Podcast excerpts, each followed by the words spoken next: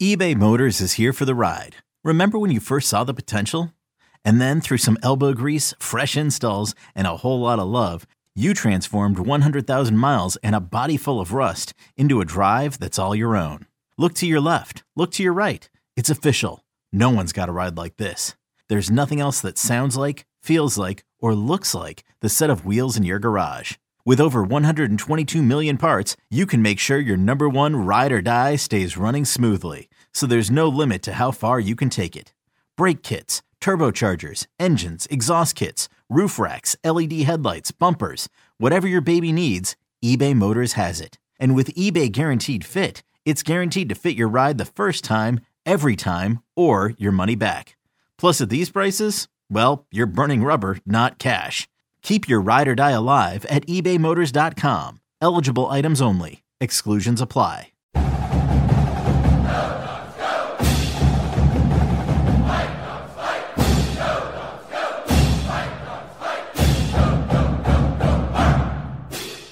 I'm Kim Grinolds of dawgman.com. I am here with the gas man, Mike Gastineau, legendary talk show radio host on Sports Radio 950 KJR. Does uh, has done numerous play-by-plays and best friends of Bobby Knight. Was that? yeah. uh, hey, hey, Mike, you know, having you on because you know your new book come out, Fear No Man. Let me just tell you, I picked it up and the first impression means a lot. And I pick it up and it, I mean, you didn't skimp. I mean, it's high quality materials. That's the first thing I noticed. You know, high quality uh, pictures in the middle, kind of old school, pictures in the back, kind of old school. But uh, looks like you put some effort into not just the contents in the book, but the actual materials that you used in the book. And that's what caught my eye first.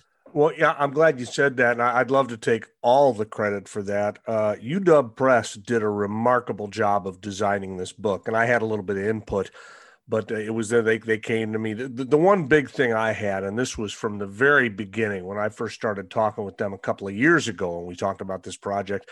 In my mind, I knew what I wanted the front of the book to look like. And then when I told them, I said, look, there is a photo of Steve Emtman. And if you mention it to anyone who's a Husky fan who watched that team, they know exactly what photo I'm talking about. And I go, we have got to get that photo for the cover of the book. And it's the, yeah, I, I studied the videotape. It was like the Zapruder film. I was really looking at closely and, and was able to ascertain based on the angles and how everybody's standing. It was after the second play of the Arizona game. Everybody remembers yep. the Arizona game, how exciting it was. Entman blows through the line on the first play and tackles uh, uh, George Malauulu uh, and then on the second down does the exact same thing. And it's after both of the plays he kind of pops up and throws his arms up, but it's after the second one that Mark Harrison, the late Mark Harrison of the Seattle Times, took you know snapped this photo uh, of of Steve, and I mean you couldn't get a photo that exhibits the joy of playing football any more than this one. I mean, he's he's got his arms up in the air, index fingers extended. Malauulu is on the ground beneath him. Um, it's such a great photo, and I knew when we first got started that that's what I wanted on the front of the book. So we did that, and then the rest of the design was was all them, and they did a great job with it. You know, going back to that game and that play, you know, first first play bust through, got the quarterback. Second play busts through, gets the quarterback. I'll never forget what happened next. Do you yeah. remember what happened next? Uh, Malauulu comes to the line and, and starts. I, I think he, he looks. He started he, calling signals, and he looked at him and said, "You know what? We're going to call timeout here." it's his timeout. Game over. I mean, I never knew this for sure, but I always joked that he walked over to Dick Tomey and said, "Now look, you got to come up with a plan for this guy because he's going to kill me if you don't." No, that was one of my favorite Husky moments of all time. I mean, just Steve just I mean, he they had no answer, and that game was that game was over after two plays. But you know, uh, Mike, just like I said, you know, the quality of the book. I'm looking at all the legal stuff, and I'm going, was this as much work as you thought it was going to be? It was a lot of work. You know, again, I've done. Uh, I I did a, a book in 2009 with Art Thiel and Steve Rudman called The Great Book of Seattle Sports Lists, and that one we we had a publisher for that, and and it was three of us so the work was divided and, and it wasn't as much but there was an awful lot to satisfy by the publisher the next couple books I did, the Sounders book and the book about uh, uh, Joe Purzycki, the first uh, white head football coach at a historically black college, I self published those. Now, you still have to hire an editor. You've got to come up with the artwork. You've got to go through a lot of process. But it's not the same as having a publisher because, you know, the publisher is, and, and the editor for the publisher, is going to constantly challenge you and constantly say, "Wait a minute, is this is this the best we can do? Can we do this better?" And and I had a great editor, uh, a guy named Andrew Berzanskis, who just worked with me from day one. He was kind of a shepherd leading me through this long journey, and uh, so I was I was fortunate with that. And uh, it it was it was work, but and in all honesty, when you get a great story and you start getting people talking to you about it, it, it becomes for me it becomes an obsession, but it, it it, it becomes I don't know labor of love might be overstating it a little bit, but but it becomes kind of fun. You know, it, it's it's and especially doing history books, there's a little bit of detective work involved. You got to track things down. You got to double check stuff. People's memories, you know, even the people that were participating, their memories get a little foggy, like all of us. You know, if I ask you something that happened 30 years ago, you've probably got the basics, but at some point we got to go back and say, okay, are you right about this? Let's double check this fact. Let's do that. And I really enjoy that part of the process. I always say, you know, that one of the cool things about the internet, you know, as opposed to the newspapers, they had a word count on the internet. You right. don't, but, uh, you know, I used to talk to those guys and they would do some amazing stories, but a lot of the good stuff, you know, they had to clip it out and leave on the floor. How much, how much could you write a second book on this, Mike? Yeah, I think you could, and you, you, I think there's a couple different, you know, ideas that you could could go. Um, there, there's a lot of material. You know, there were guys I didn't get to talk to. You have eventually you have to start writing, and and there were some guys I wanted to talk to that I just I couldn't hook up with for a variety of reasons, or who didn't want to talk, and and that's fine. You know, I talked to plenty. I think I talked to 16 former players and six former six or seven former coaches and a bunch of media people. And the other thing, Kim, you know, speaking of newspapers 1991, that Huskies team was covered by eight daily newspapers. That's how many dailies we had in the Puget Sound region. I mean, and so that was actually a lot of fun. Was going up into the UW archive room, and, and they just let me in there for like eight hours at a time. And I mean, I geeked out completely, just reading old stuff and and taking notes. And hey, I bet nobody remembers this little. You'd find these guys, you know, a, a beat writer doing a notebook item, going, "Hey, wow, I wonder if anybody even remembers this happened." And but but you think of you know the day and age when you had the Times and the PI and the News Tribune, you had an Everett paper, you had uh, the Journal American, uh, Bremerton had a paper. You, you, it just and and they all had good writers. They all had you know people who were really dedicated to doing a good job. So.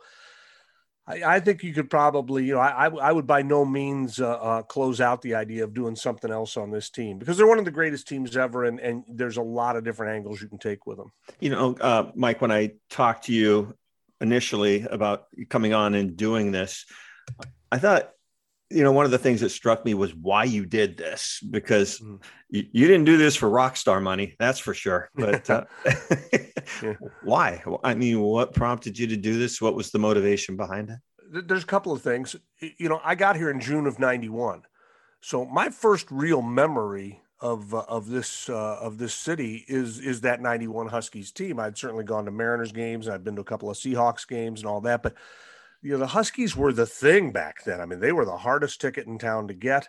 Uh, they were, you know, sold out. They had great TV ratings. They were nationally, re- you know, the the Sonics were still, you know, still percolating in their in their you know kind of pre George Karl phase and getting ready to explode. The Hawks were really at a, at at a low point in their franchise history. The Mariners hadn't done anything yet. The the, the Huskies were the the big story, and so there was that.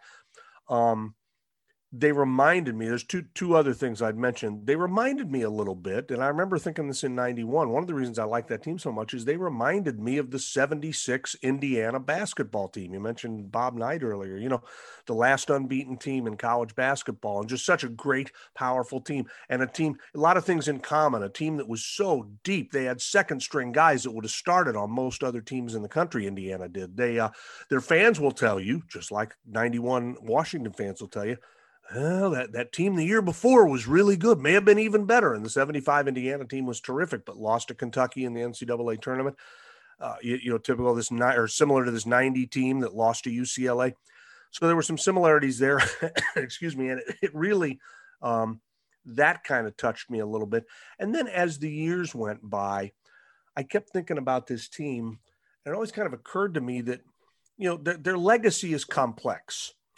You know, what happened the next year with Billy Joe? And then in the, the and then in 93, Don walks away. And there was a lot of controversy around that. Steve Emtman has been a little estranged from the university at times. A lot of the guys who played on that 91 team went on and played pro football and moved to other cities and didn't settle here. There's, I, I think there's a tendency sometimes to, I don't want to say forget, but to almost overlook the 91 team because of some of those things. And I, I wanted to, and that's why I just focused on, on the, the football uh, that this team played. I mean, the whole second half of the book is just the 91 season, and the first half is building up to that. But I wanted to really remind everyone again how great they were, how dominant they were, how great Don James was, how uh, nationally recognized Jim Lambright and Keith Gilbertson were as innovators and creators and guys that were doing things way ahead of their time.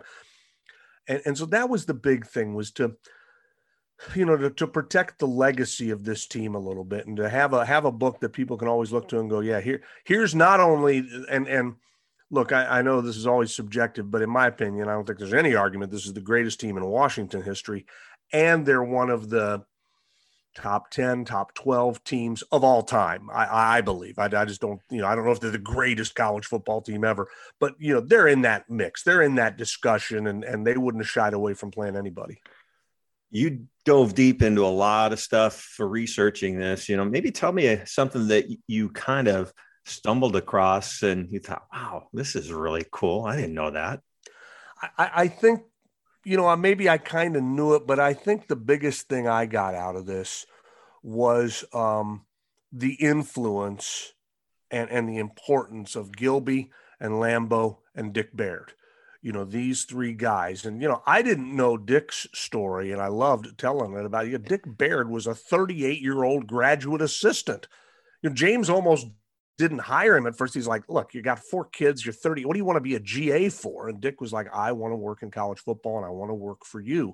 And he can, you, know, and, and then I didn't know also, and this is a cool part of the story, a, a big reason because you know Dick's personality and you know Don's personality. You wouldn't think Don James would hire Dick no. Baird. They're just no. different cats. And one of the reasons Don did is because he got a big recommendation from a guy Don thought was really, really smart, and that's Lenny Wilkens. Dick Baird had run Lenny Wilkens's basketball camps, and by now Lenny had been an NBA champion and and and was you know the toast of the town. And when he told Don, "You should talk to this guy. He really does a good job relating to kids," that carried a lot of weight with Don James, you know, more than anything else. That was like, hmm, okay, if Lenny thing, Lenny's the, you know, Lenny is at the the a, a, level a little higher than where Don was at the time in terms of winning a championship. And Don's like, if Lenny Wilkens thinks this guy is good, and I think Lenny's pretty good at coaching, I'm going to talk to this guy. So there, there was, you know, that that story was was neat.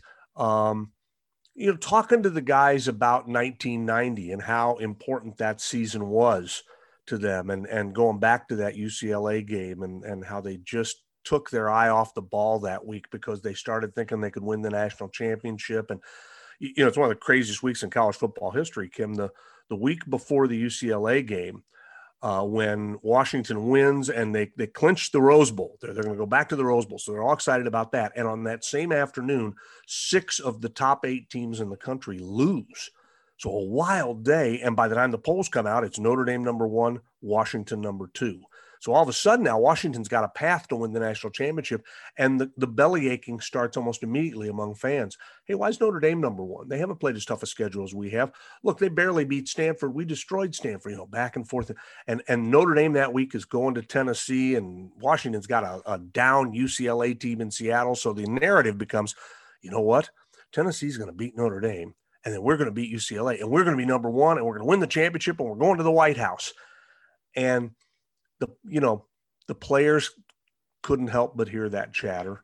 And, and, know, we all know what happened. UCLA comes in on a rainy day and, and somehow beats the Huskies and, and, and just deflates the pro. You know, Ed Cunningham says the you know, lowest he's ever been in football was after that game. That they just all knew they had really, really blown a great opportunity and that, that's when they dial back and go, okay, now nothing but our best will suffice until we have have satisfied winning this championship and that's kind of what sets up the 91 season you know it's it's kind of funny about you know don james you know i did i had several interactions with don james and i mean it was almost like dealing with my dad. He was just kind of he was just kind of quiet unassuming just talk to him and just normal conversation. But i never saw that other side these guys talk about. I remember going up to um, one of the players at a party, and um, and a lot of players were there, and Don was there, and I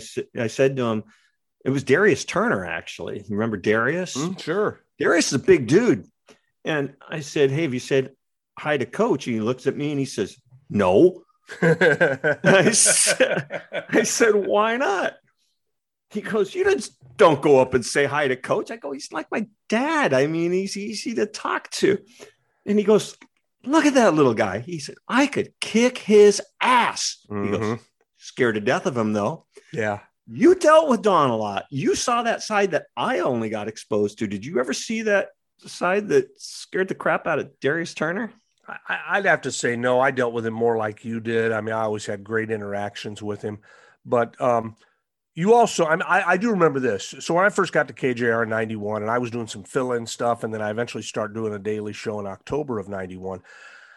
I don't remember when it was. Maybe in December of that year. Maybe after they had won the Pac-10 and they're getting ready to go to the Rose Bowl to play Michigan. I, I, I got him as a guest on my show, and I remember being a little intimidated by that. Like, okay, I can't screw this up. I I, I don't want to joke around with that. He he he he really commanded that kind of respect out of you. And you, you, but but I liked him from the start, and I liked how he carried himself. And then I got to know him, you know, doing the radio show with him after he resigned, um, and and got to see a whole different side of him, and and and saw how much uh, affection he had for his wife Carol, and and how much affection they had for each other, and it really became something I kind of strived for in my own life and my own marriage of you know look at look at these two. They've been together 36 years and the love is just genuine and and sweet. And you know carol used to come in to all the radio shows and you know i, I at first i was like i thought that's kind of weird. It's like why is she coming in here? You know what, what's what's in it for her and and she told me I, I asked her and we liked her she was great to have around don't get me wrong but it was just i, I said why, why you do this and she goes you know for all those years he was coaching we were always apart she goes, I want to be with him now as much as I can. And I just thought that was such a sweet thing. Um, a couple of the players told me, and and this story's in the book too, that that uh, and Don always said I have an open door, but the same thing. A lot of the players are like, "Hey, he has an open door. I'm not going in there. You go in there." and and and uh, the upperclassmen would tell the younger guys, if you go see coach for any reason, write down what you want to talk about on a card or a piece of paper because you will get in there and you will forget why you came in. You will be so overwhelmed. And and Don used to love. Uh, he he'd let him squirm a little bit for him, you know, to, to go back and forth. And finally, Don would say, "Well, I, I, see you have a little note card there. Did you have something you wanted to talk about?" And uh, you know, he um he was the CEO. He was the, he was the boss, and there was no and and you know he didn't have to scream at guys. I mean, I'm sure he you know he did occasionally, but he didn't he didn't have to. He you, you know he was a guy who just when he walked walked in the room, everybody got quiet. When he when he said something, everyone listened. Um, you know he was. Uh, I, I, ran into some guy. I can't remember his name. I ran into a guy uh, uh, last Saturday at the stadium at the scrimmage, and he said his he had a friend who was a punter sometime in the early 80s and said that in four years, Don said one thing to him. What he said was, You got to punt the ball further. and then the guy went on. I forget what his name is. But he went on, had a great career, and, and he and Don became, you know, not necessarily friends, but Don was like, "I'm so proud of you. Look what you're doing with your life. Look what you're doing with your career." But the only thing he said to him football wise is, "You got to punt the ball further." it was, uh, it, it was a real focus thing for him you know, Mike, you've you've been around a lot of guys. You've been around a long time, which is basically my way of saying you're old. But right, you ever been around anybody who had that kind of a presence? You know, I'd say a few guys. I mean, Mike Holmgren certainly had that with the Seahawks. I haven't been around Carroll enough. Carroll's a completely different guy, and you know, you know, is loose and tries to relate to the players more. But Mike Holmgren kind of had that, I think, respect level with the players. Um, I think Nate McMillan had it and has it now in Atlanta. I always really admire those guys. Those those guys are comfortable. I call comfortable in your own skin. They they don't they're not putting on an act. Uh, they're not uh, doing anything that, that's out of the ordinary. This is how it goes. This is how we do things. I mean, I, I like the stories you hear about Bill Belichick, where he, you know, maybe these days are over for him, but they would bring in a guy to New England. He would meet with them and always say, "Now listen, we've won a lot of Super Bowls before you got here, so we'll have no trouble cutting you if you don't want to do things the way we do them." because we'll keep winning Super Bowls whether we have you or not. That kind of level of confidence, I always kind of admire in a coach, uh, and I think Don had that too. Here's how we do things, and if you don't want to do them this way, that's fine. You don't have to come here, but we're not changing for you. You're going to adapt to how we do stuff. Yeah, just a quick story. You know, a little bit about Don, but um, this was a couple years ago. I was down um, in San Francisco. Uh, for the um, for the Cal uh, Stanford game actually, and you know where the airport is in Oakland. I flew into Oakland. They got all those hotels over by you know the airport by right. the stadium there. So I was staying there, and there was a party going on for the Oakland Raiders, and I was sitting at the bar having a drink, and the place was packed with Raider fans. And there was a guy I didn't recognize him, and it finally hit me. It was Fred Biletnikoff.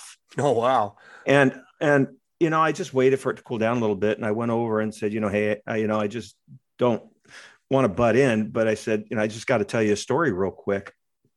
I said, you know, years ago I interviewed Don James um, because Fred Biletnikoff played for Don James back at Florida State. You know, right. Bobby Bowden was on that staff.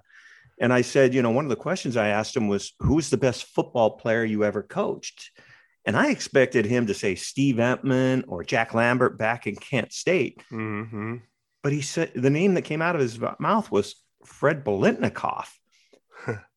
and he just went like white as a ghost and said, Don James said that about me. I said, he did. And just what you, he didn't even have to say it, the impact that had on him because of the amount of respect that he had for Don James. And, and he just said, Don James and uh, Carol James are two of the finest people I've ever met. And, you know, just him hearing that just had a big impact on you know, and Don had that impact on people. He, he did, and I, I swear, I, I, think I remember him saying that to me once too, and and and and he would, because Don would be consistent with a question like that. But you know, the guys you know, who played for, I mean, I mean, she, it's funny, a funny story. I'm I'm I'm talking to Dick Baird uh, about this book, and and you know, Dick was an absolute you know fountain of great stories, as you might suspect, and none of them are salacious or or, but but a couple of them are are you know a little bit out there and he goes, I, I, you know, I don't know if I should tell you this. And I go, why? He goes, well, Don might be upset. And I'm like, well, you know, God, God rest his soul. Don's not here anymore. And Dick's like, he, he might come back. You never know. and, and so the respect that these guys still have for him, the respect that these guys have for team, you know, the, the funny thing, the title of the book, Fear No Man, um, comes from a phrase that the defensive backs use. You know, they they the Huskies always come up with those three word phrases, one for the team, and then the position groups come up with their own. Fear no man was one the defensive backs used for for a couple of years after they went to that blitzing attacking defense, and the defensive backs are on an island most of the time. And like, all right, our motto's got to be fear no man. That's the only way we can make it work. And uh, Larry Slade told me that the defensive backs coach told me that story, and I asked Dana Hall. I said, what um, you you, you remember that? And he's like, ah, I don't I don't know. And I'm like, God, they're still protecting that. You know, they, they, it's the team. I can't tell you what was what was a part of the. I had a conversation with Dave Hoffman. It's it, in, in the book he talks about how there there was there was at least one guy on the defense. They'd serve the players hot chocolate the night before games, you know, which, as Eric Bjornson points out, is really not that smart. It's got sugar and caffeine. And what are we doing this for? But that was the big night before the game treat was hot chocolate while they'd watch uh, video and talk about the next day's game. And um, so so Bjornson tells me this story, and Hoffman goes, "Oh yeah, there was one guy on the defense that used to slurp his hot chocolate. I was ready to put him in prison." And I'm like, "Well, who was it?" "Oh, I can't tell you, brother."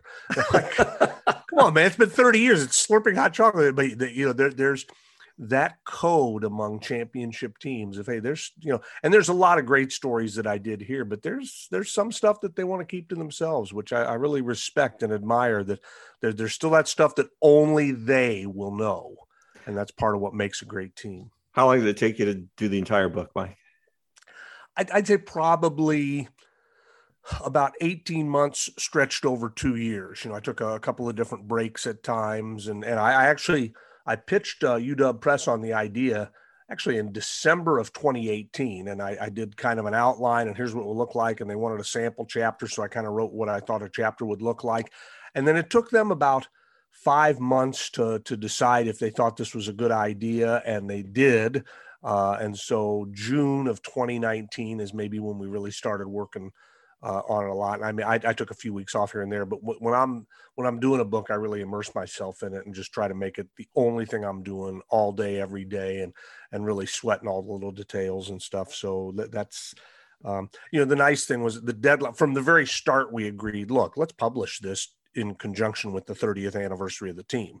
So from the very start, the deadline was relaxed. There was never, a, and, and and that can be good and bad, but there was never a time where it's like, hey, we got to get this done by the end of the week because we got to get it here. You know, I had plenty of time to buff the thing up and get it the way I wanted it. Uh, how do you know you're done with it? I mean, when you're you're in the process, when do you know you're done? I, I, I, I, you know, I don't have a good answer for that. I do think it's it's kind of obvious in your mind. I mean, I, I always say, you know, you can you can do so much operating, you can kill the patient. You know, I mean, in some ways a book is never done. There's there's stuff I'd look at now and go, eh, I might have done that different if I thought about it differently. But at some point you go, look, this is it. Here's the story. I was content that it it accurately told uh, the story of this team, and I was content that there was enough either new information or information people have forgotten over 30 years that it would be an interesting read because it's it's one thing to say hey there's this cool book but i mean is it good? Is it interesting? And i didn't want it to just be game after game after game. You know you, you just do the highlights every game and it's like well that's just a scrapbook. You know you've got to tell some stories and you've got to flash back occasionally and and throw some curveballs in there. So I, I did have a great time writing because I did write a few what I would call game stories. The Nebraska chapter is the longest chapter in the book, and I liked writing it as if nobody knows what happens. Everybody knows how the book ends. Everybody knows they win all the games, but I tried to put enough suspense in there that, like the Nebraska game, you're going to be going, are they going to come back and win this? Geez, they seem like they're in real trouble here. The Cal game, you know, which the players are all still kind of funny. They're like, oh, we were never in trouble at Cal. I'm like, they, they were throwing it into the end zone on the last play of the game to tie you or go for two and beat you. What do you mean you were never in trouble? Yeah. Uh, so it, it, was fun to write those close call games uh, uh, and, and kind of put a little suspense in them. We're, we're doing this on Thursday. The book, the book was released on Wednesday. Mm-hmm. It was released yesterday. Yeah. Maybe short sample size, but what's the reaction been so far? Well, I'll tell you, it's it's it was so good that actually about a week ago, the the, the pre-orders, and I don't I don't know how any of the the this stuff you know works. One of the things when you self-publish, you've got a view to all the back room stuff. You can see exactly how many copies you're selling, where they're being purchased, that kind of thing. I you have to let some of that control go when you have a publisher because they handle all that and they've got ways of doing it.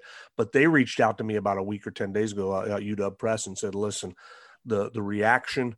On pre-sales and the reaction we're seeing among fans and in media, we're going to double the original run. What we had planned on printing, we're going to print twice as many.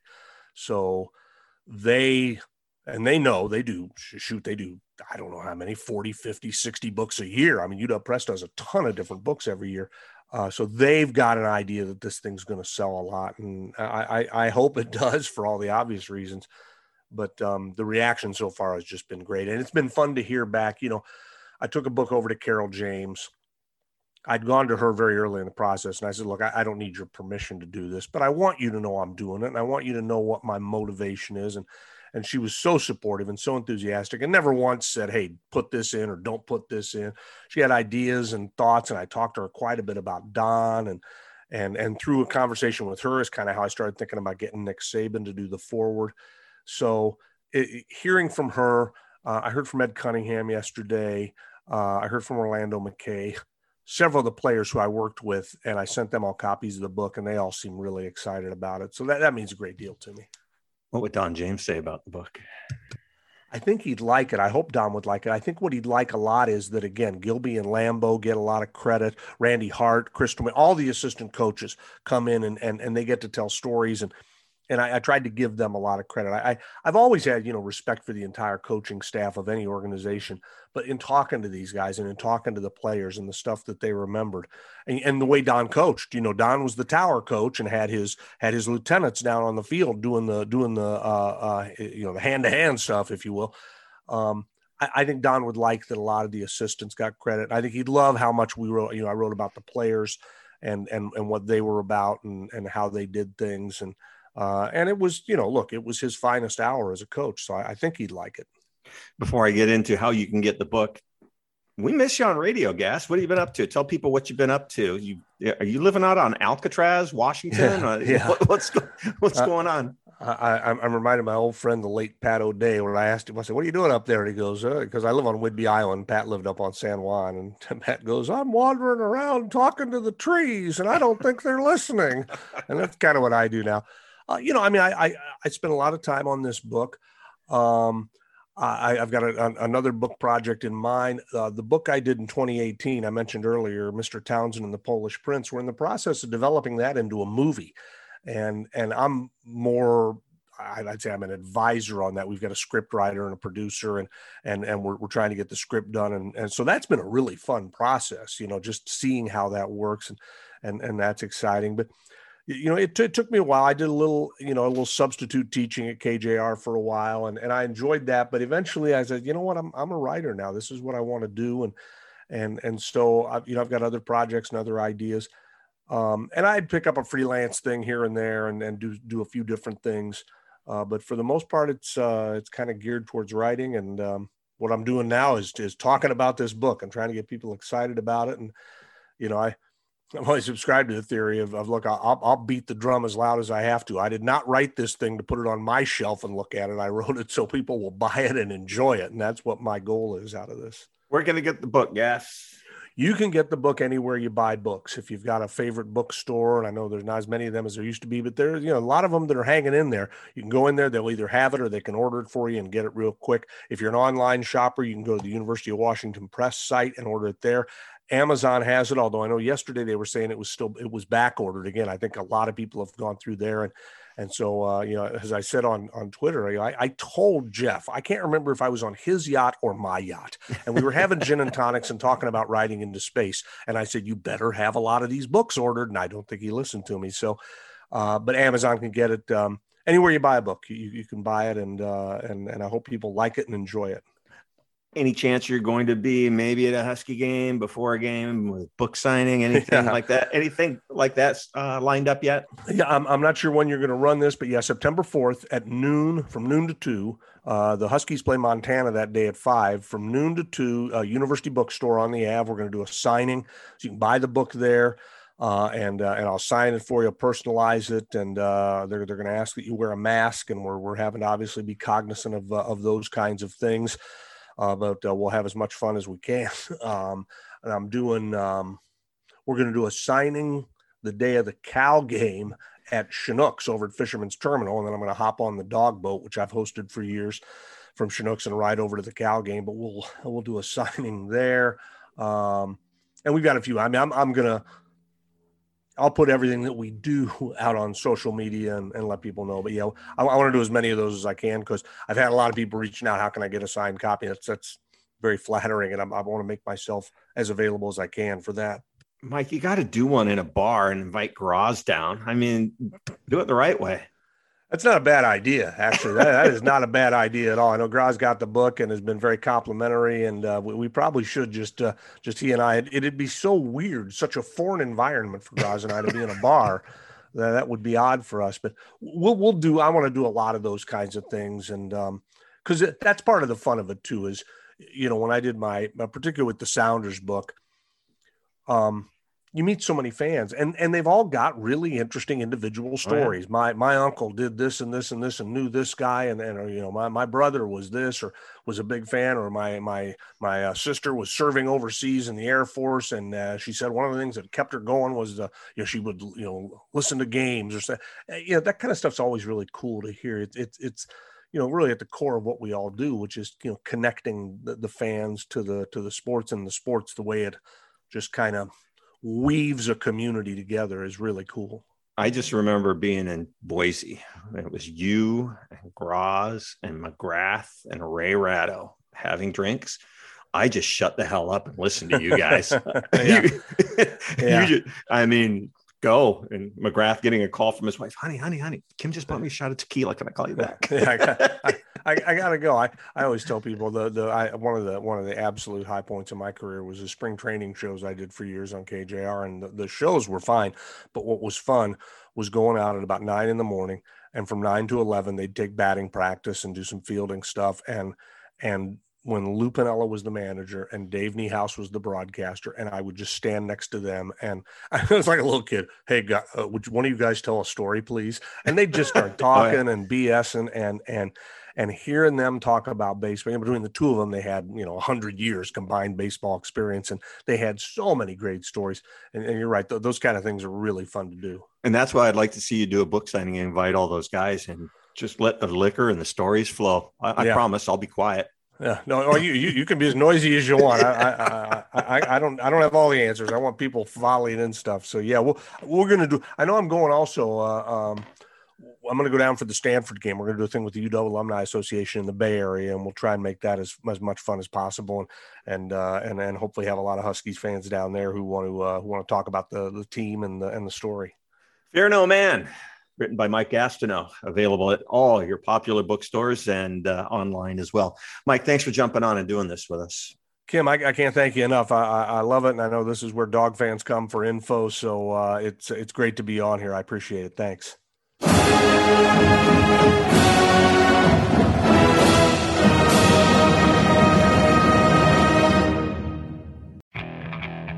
Okay, picture this: it's Friday afternoon when a thought hits you. I can waste another weekend doing the same old whatever, or I can conquer it. I can hop into my all new Hyundai Santa Fe and hit the road. Any road. The steeper, the better. Because my all new Santa Fe is available with HTRAC, all wheel drive, so I can hit the trail without a worry in the world. Heck, with three rows and best in class rear cargo space, I can pack the whole family in with all our gear. We've got available dual wireless charging for our phones so we'll never lose touch with civilization and we won't lose touch with the primordial power of Mother Earth. So which is it? Waste the weekend or do something a little more epic? And conquer it in the all-new Hyundai Santa Fe. Visit HyundaiUSA.com or call 562 for more details. Hyundai, there's joy in every journey.